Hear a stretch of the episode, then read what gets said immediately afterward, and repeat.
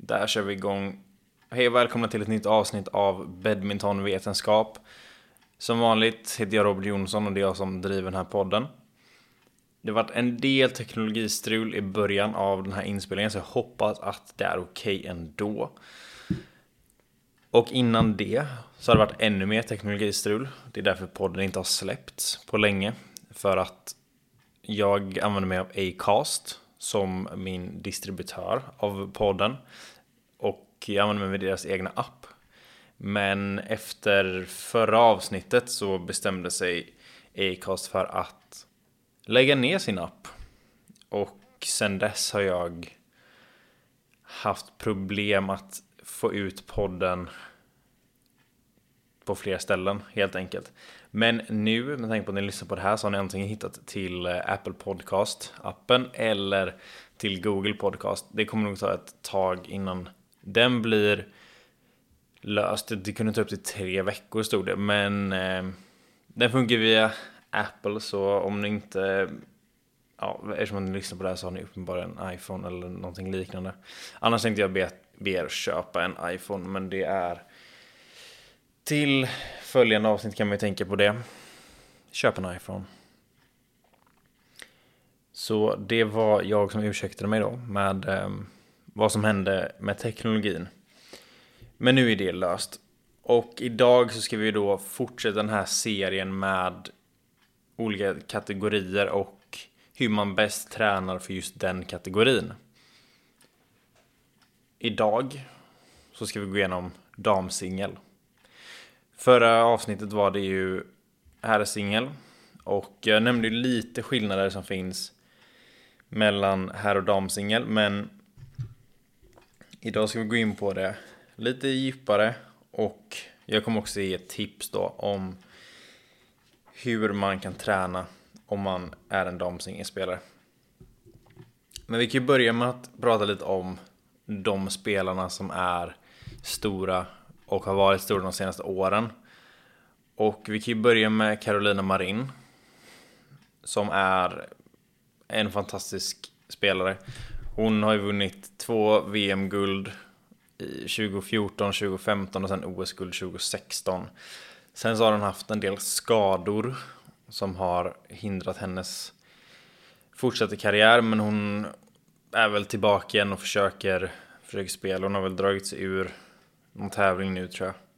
Men hon är ju en, eh, en otroligt snabb spelare.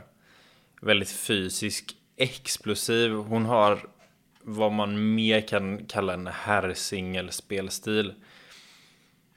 Mer än en damsingelstil. Men hon har ju mer integrerat det explosiva och snabba spelet som herrsingel ofta har och sen applicerat det då i damsingel. Vilket jag tror är en stor del av hennes framgång faktiskt.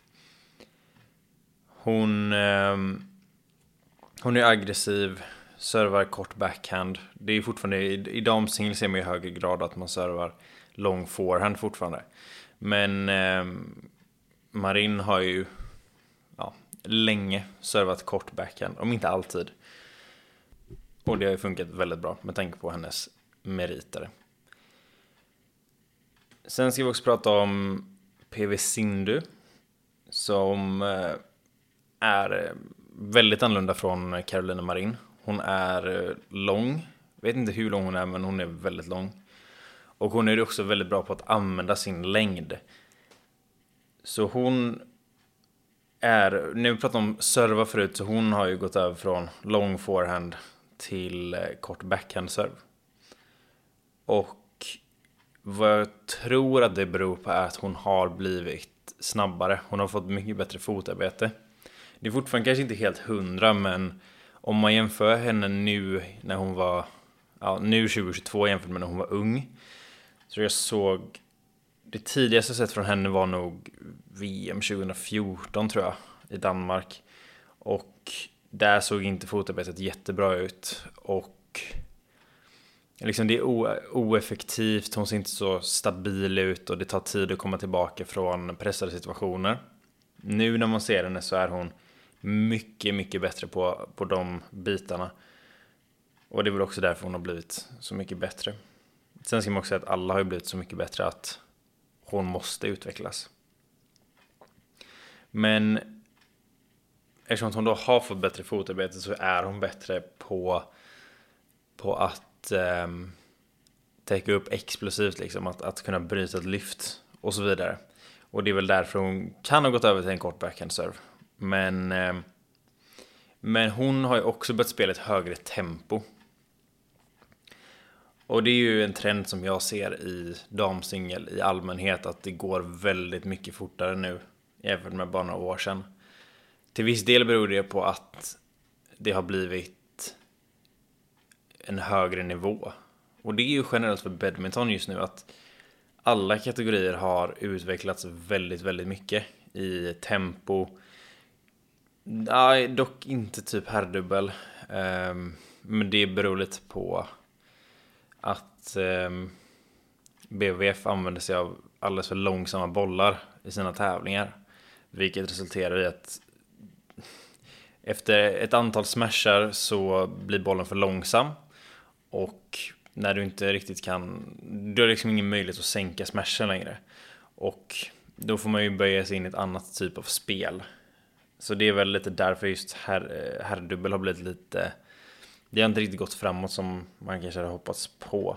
Sen ska vi fortfarande säga att det går otroligt fort och det är inte så att det är på något sätt är enkelt att spela utan det blir att man får anpassa sig efter omgivningen och med långsamma bollar så måste du förändra din spelstil, så är det bara. Men det här handlar inte om herrdubbel utan vi ska prata om damsingel. Och ja, PV Sindu, hon spelar ju en väldigt klassisk damsingel med eh, en väldigt god taktisk förståelse, bra liksom blick över spelet. Hon, hon är bra på att flytta runt och eh, hålla igång bollen, men också vara väldigt lurig och hon använder sina vinklar väldigt, väldigt bra. Sen kommer vi in på min favorit damsingelspelare. Och det är Tai Tzu Ying. Som har alltså en teknik som är helt otrolig. Det är... Eh, ja, ni måste bara kolla upp henne. Om ni inte har kollat på henne så kolla upp henne för hon är helt otrolig. Hennes känsla också är mm, hon är väldigt underhållande att kolla på för hon, hon behärskar väldigt många slag, liksom inte bara liksom en dropp utan vi pratar ju även trickshots men sättet hon slår en dropp på är, mm, det är väldigt vackert att kolla på om man säger så. Om vi ska gå in på serven, för det är en, en stor grej just i damsingel med serven. Ehm, det är där man ser då att det är de här långa forehandserverna som är kvar. Och Taisi Ying kör ju också mycket lång forehandserve. Vilket förmodligen beror på att hon är så extremt duktig defensivt. Och kan därför via sin defensiv kan hon slå väldigt offensiva slag. Det är liksom attackerande slag som kommer tillbaka om man inte har en jättebra smash eller farliga vapen från basplan. Och det var en match, eh, PV Sindu 2019, tror jag det var i VM. Och där servade hon faktiskt kort backhand.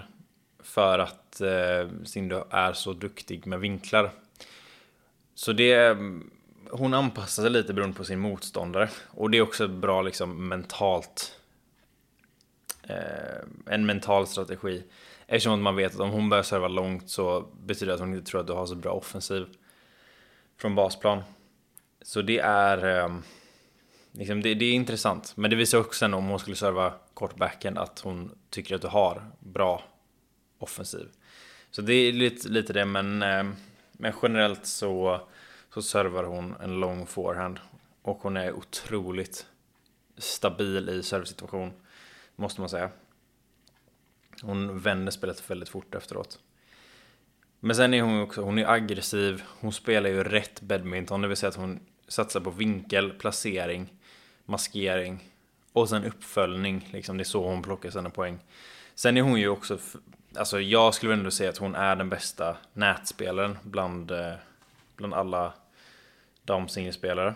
Svårt att jämföra med killar så att de inte spelar mot varandra. Men, men just det att hon är så duktig på de här bitarna så får hon ju övertag och hennes teknik gör att hon kan kan göra väldigt, göra motståndarens liv väldigt tufft om vi säger så. Sen ska vi ju inte liksom, det finns ju många andra som är, som är väldigt duktiga just nu liksom. Det är Anse Jung, eh, Chen Yufei, He Bingyao. Men vi kan inte gå igenom för mycket sånt, utan vi ska liksom komma in i, i, i det ni ändå lyssnar, eller därför ni är här, om man säger så. Och som jag sa innan så trenden jag ser är att tempot ökar i alla kategorier, men mycket i damsingel. Men det som är jobbigt här är att det fortfarande är långa bolldueller och många jobbiga förflyttningar. De jobbar ju mycket diagonalt. Och det går ju över mer till det här med att man tar in initiativ vid nätet, får ett lyft och sen jobbar då med uppföljningen efter ens offensiva slag. Det är mycket det man ser och det är även någonting som Svenska Olympiska Kommittén, eller den här kravanalysen som jag alltid pratar om. Där har man också sett de här trenderna. Men, eh, men just att tempot ökar vet jag inte om de skrev. Det var mer att nätet skulle bli viktigare tror jag de mest fokuserade på där. Men just då, om vi har det här att... Ja, jo, vi kan säga det här också. Det finns en studie som visar att trenden i både herrsingel och damsingel, de kollar bara singelkategorierna, från OS 2012 och 2016 är att duellerna är längre. För, för herrsingel så är det främst i set 3 som det är längre bolldueller. Men i damsingel så är det i alla set. Men också främst i set 3. Vilket innebär att herrsingel ser ut ungefär likadant i set 1 och 2 som det gjort innan. Bara att set 3 där är det längre bolldueller. I damsingel så ser man längre bolldueller i alla set. Men det är en ännu större ökning i set 3. Och det innebär att med högre tempo så måste du du måste helt enkelt vara ännu mer tränad nu för att du ska orka med längre bolldueller i ett högre tempo. Vilket är en extremt svår utmaning med tanke på hur, hur krävande damsingel är. Jag hade varit Sveriges säm ja, världens sämsta damsingelspelare om jag bara kollar på vad jag var bra och inte bra på som, som spelare. Noll av det här, typ hålla längd i långa, långa bolldueller och sen eh, att vinna för att man är smartare än sina motståndare. Det var ju mer att jag kan smasha och följa upp på nätet bättre. Men eh, vi ska inte prata om mig heller här, utan det är fortfarande damsingel vi är inne på. Jag bara säger att jag har varit en fruktansvärt dålig damsingelspelare och jag har inte uthålligheten. Damsingelspelare måste ju ha en, en uthållighet som är Alltså träningen är vidrig. Det är så långa, det är så långa intervaller, det är så långa när man kör två mot en så är ju Vissa nationer kör ju liksom 5-10 minuter För liksom kontinuerligt då för, för damsingelspelarna. Så fysiskt så, så krävs det då en otrolig uthållighet. Men om man kollar mer liksom vad som händer på planen så handlar det om att orka med de här långa intervallerna, återhämta sig fort mellan dem. Och att snabbt ta sig ur pressade situationer. För damsingelspelare är väldigt smarta. När det handlar liksom om hur, hur man bygger sin övertag så är det väldigt smarta slag. Och de är väldigt duktiga på att pressa varandra, men de är också väldigt duktiga på att ta sig ur de här pressade situationerna. I herrsingel ser man mer att det är, liksom, det är mycket mer smash och liksom täcka den delen av banan. I damsingel så är det absolut en viss del av det, men de använder ju banan på ett helt annat sätt. Och att då ta sig ur, att vara snabb ur en pressad situation kommer vara ett rätt bra framgångsrecept för en damsingelspelare. Så är det ju kör för killar också, men det är liksom på ett annat sätt. I damsing så är det ju mer de här Liksom att, att täcka ut en väldigt, väldigt blöt dropp Eller en, en attack där man verkligen kommer ett djupt utfallssteg även i basplan. Och det är då vad man ska jobba på, att verkligen bli effektiv i de situationerna. Sen ska vi också säga att som klimatet är, jag vet inte hur det är på andra ställen, men jag vet att det är väldigt många föreningar där tjejerna, liksom från hela sin karriär i princip, spelar med, med killar. Liksom det är mycket, i grupperna så är det många killar fler än vad det är tjejer liksom. Speciellt när man kommer upp i ålder, då bör man säga att ja, i ungdomsåren så kan det vara rätt jämnt, men sen när man kommer upp mot liksom senior så är det väldigt många tjejer som slutar, är min eh, uppfattning. Och det innebär ju då att tjejer tränar främst mot killar. Och det är, kan vara bra. För att man får ju liksom, man får ju med sig det här tempot, tempoökningen finns ju där. Och man eh, man får ju liksom även den här tuffa sparringen då. Men problemet är också då att samtidigt som det är bra att man får sparring mot killar så är det också dåligt att du får sparring mot killar. För att damsingel skiljer sig ändå en viss bit åt så att du måste ju anpassa din spelstil. Och om du bara tränar mot killar hela tiden så kommer du försöka hitta ah, strategier och vinna över dem. Sen finns det liksom, det är klart att det finns vissa spelstilar som kanske är mer effektiva att träna mot. Till exempel de som som håller igång bollen mycket liksom och pressar på det sättet. De är ju mer effektiva att träna mot än typ mig som spelare som bara hade gått upp och försökt avgöra bollen med en smash och en uppföljning liksom. Det är ju inte så damsingellikt. Så var med mig i skillnaden där. Men det är också bra då för att som sagt få upp tempot. Du kommer ju komma med någonting i en damsingelmatch som de inte är vana vid. Det är den här explosiviteten som man måste utveckla. Men då kan vi gå in på vad Styrke-Mads har sagt om damsingel. Det är ju då Danmarks, eh, Danmarks landslags fystränare typ. Inte helt under vad hans roll är. Performance coach kanske det Eller strength and conditioning coach är han förmodligen.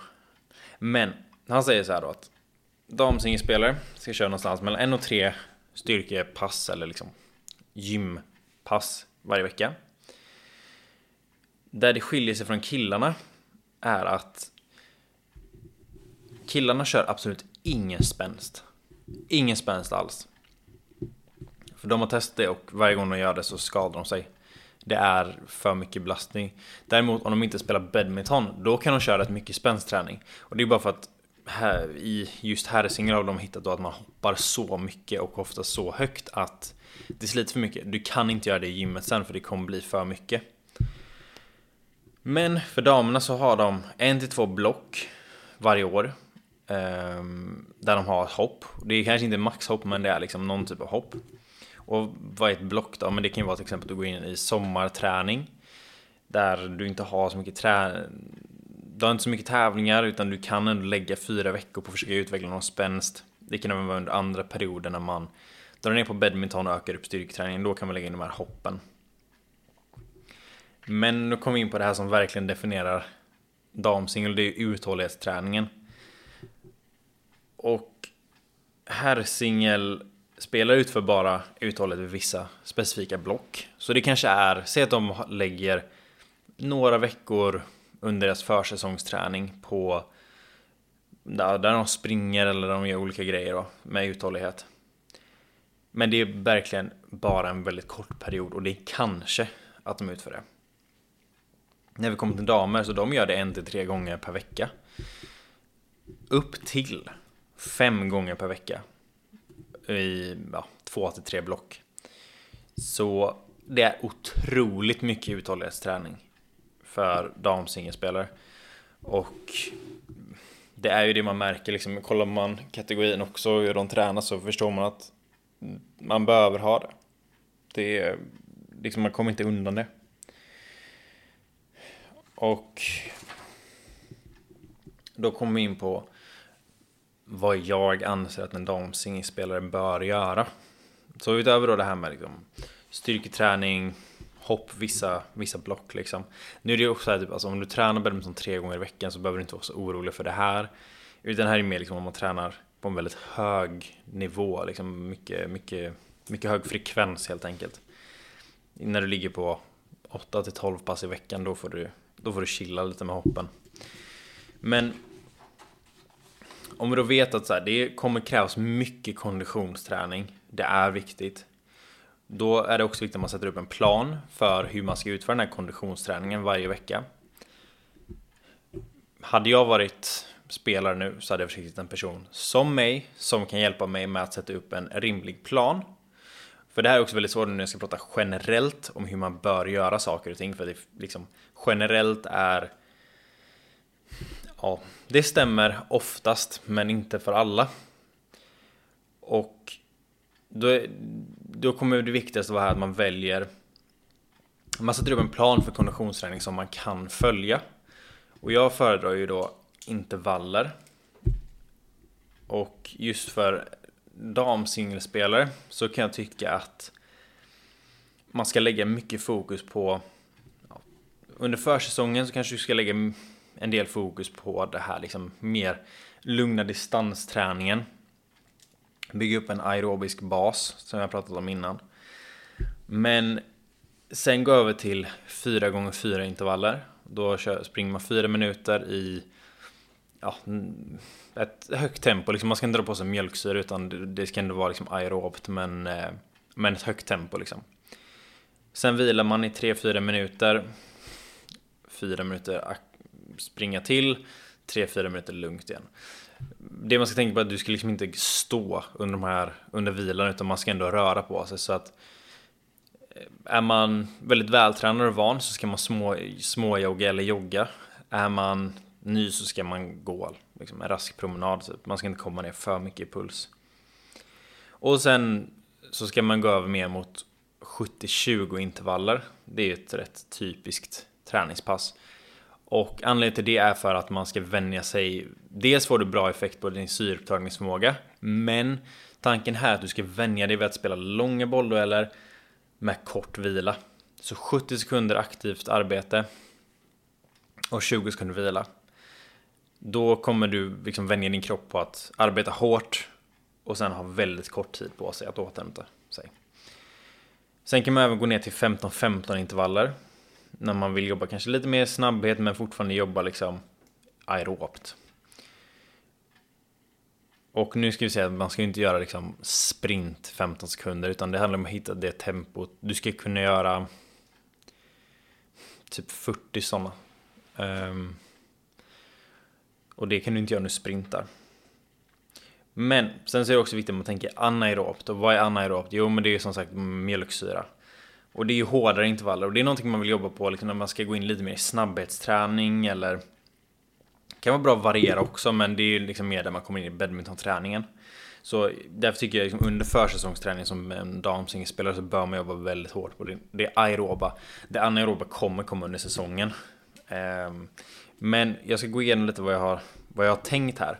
Och det är att man har två parallella mål under sommaren. Du har ett som är kondition och ett som är ja, liksom styrkemässigt om man säger så. Och då är det att du delar upp, eh, säg att du har åtta veckor på dig. Då gör du så att, som sagt, fundera på hur du är gjord och vad du behöver. Men säg att första perioden så har du eh, lite lågintensiv aerob konditionsträning och det innebär ju då liksom de här lugna distanspassen.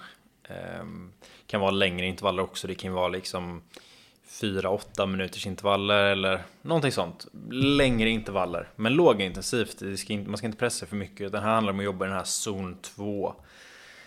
Som är då mellan 60-70% av ens maxpuls.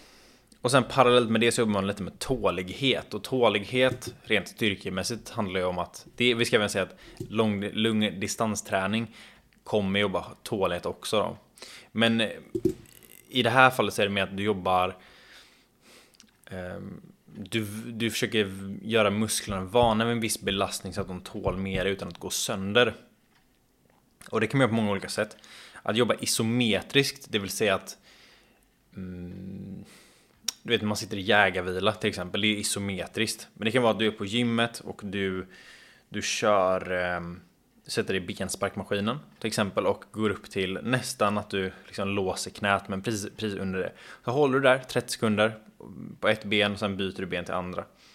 Det kan också vara att du sätter om man tänker att du kör squats, då sätter du som de här eh, säkerhetspinnarna. Och så liksom har du stången precis där du skulle göra ett knäböj och pressa upp mot den så hårt du kan. Men den kommer inte flytta sig så du, du pressar ju så hårt du kan. Men det är fortfarande isometrisk övning då. Det är en väldigt bra grej för att bygga tålighet. Sen kommer vi in i period två. Då är det liksom moderat intensitet i det aeroba. Och då kanske man går över till de här 4 gånger 4 intervallerna. Lite mm, snabbare kortdistans, liksom där zon 3 någonstans. Eh, 70-80% där kommer man fortfarande bygga viss tålighet då också. Det är bra. Men med styrkan så går man över till muskelhypertrofi. Och det innebär helt enkelt att du försöker bygga muskler. Det är en väldigt kort period så du kommer inte hinna bygga muskler, du kommer inte bli bodybuilder när du är klar. Men det är positivt för sen när man ska gå över till styrka, explosivitet, spänst, snabbhet Då vill du ha den här lilla korta perioden med muskelbyggande Just för att det så kommer det bidra till att du håller dig ehm, skadefri, liksom du kommer bidra till tålighet Men får du lite större muskler och du jobbar lite uthållighet samtidigt ska vi säga Får lite större muskler så har du lite mer potential till att bli stark sen En större muskel är generellt en starkare muskel Sen så går vi över till period 3. Det är en aerob högintensiv period. Nu ska vi säga att alla pass ska inte vara högintensiva, men, men man går över mer mot de här. Man kan fortsätta med 4x4 men man går över mer till 70-20, 15-15, liksom man jobbar mycket där. Och parallellt med det så jobbar man då styrka, maximal, maxstyrka på gymmet. Det vill säga liksom knäböj, en repetition eller tre repetitioner, vad man nu väljer att sätta upp för mål där. Men man jobbar för att bygga upp en viss maxstyrka helt enkelt. Och då är det viktigt att tänka på att när du tränar styrka och eh, kondition parallellt om du ska träna två pass samma dag, börja med styrkan och sen kör du konditionen. För man har sett att du tappar typ ingenting, om ens någonting, om du tränar konditionen efter din styrketräning. Gör det tvärtom dock, då ser man att när du ska träna tungt så är nervsystemet inte lika liksom, redo att aktiveras. Ehm, och därför tappar du då Ehm, prestationsförmågan helt enkelt. Så styrka först, sen konditionsträning. Sen har vi även Okej, okay, vi skulle också säga så här att det finns vissa fördelar med att, med att inte göra det på det sättet. Det är för att som badmintonspelare så ska man ju vara beredd på allt. Liksom. En tävlingshelg kommer ju suga liksom, med hur mycket du måste jobba på alla olika sätt. Så att, det finns fördelar, men om man vill göra det mest optimalt i prestationsutvecklingssyfte, då ska man tänka på att Gör konditionen efter styrkan. Dock när man kör hypertrofi och tålighet, då kan du lägga det lite var som helst. Sen kommer vi in i period 4 och då är det lite mer aerob och anaerob träning. Och det innebär då att man lägger in vissa lite grisigare moment där man verkligen får upp mjölksyran. Och där kan man också börja jobba mer med riktningsförändringar så det behöver liksom inte vara att du går ut på en löpbana och springer som mjölksyra utan det kan också vara att jobba lite riktningsförändringar, skugg. Sen parallellt med det då så kan man faktiskt, för det här vill gå med mot explosivitet, spänst och snabbhet och då kan du lägga in de här anaeroba momenten som en del av din explosivitets, snabbhet och spänstförmåga liksom. Men som vanligt kom ihåg då att explosivitet för att du ska bli mer explosiv så måste du göra det med maximal rörelsehastighet. Det vill säga du kan liksom inte småhoppa och förvänta dig att bli spänstigare. Utan, eller att bli mer explosiv, utan du måste verkligen pressa. Och det måste gå fort. Så det är därför man inte ska köra för tungt. Um, när man då ska vill vara explosiv. Sen ska vi gå över då för att hålla sig skadeförebyggande, för att träna skadeförebyggande. Och det här är någonting man kan göra hela säsongen. Och jag tycker att man ska göra det hela säsongen. Det är att träna mycket bål och rumpa. Det är samma för killar liksom. Det, det, det är så mycket slit på, på rygg och eh, man måste till och vara stark i bålen och rumpan för att liksom klara av det. Och eh, på min Instagram så har jag liksom en kort video där jag går igenom Paloff Press. Annars tycker du googla upp det. P-A-L-O-F-F Press. Som är en eh, antirotationsövning där du bara ska hålla emot. Den försöker rotera dig, din överkropp, men du ska hålla emot. Så det är en, liksom så här, det, är en bra övning för badmintonspelare. Eh, och sen rumpa också jätteviktigt. Eh, kommer även bidra till prestationsökning. Kan, kan bidra till prestationsökning. Men det är liksom bra att vara stark så att den aktiveras på rätt sätt. Det kommer att skydda din ländrygg framförallt. Och sen när vi pratar då om, om det här med explosivitet och hur man vill utveckla det. Eh, och varför jag tycker man ska utveckla det. Är just de här förflyttningarna i pressade situationer. Att bli väldigt explosiv i till exempel en, ett bulgariskt utfallssteg. Om man ska säga så. Där har du liksom, det är där du kommer det benet kommer du använda för att förflytta dig tillbaka till spelcentrum från de här pressade situationerna. Och det är där du vill vara explosiv. Spelet är damsingel. Där är det inte lika mycket att hoppa. Utan det handlar mer om att vara jävligt snabb från de här pressade situationerna. Och eh, ja, det är väl det jag hade tänkt att säga idag faktiskt. Ska se om, om, jag, om jag missade något här. Nej, det är väl eh, som vanligt. Träna specifikt också. Kör aerob, alltså du kan ju köra 15-15 intervaller till viss del på plan.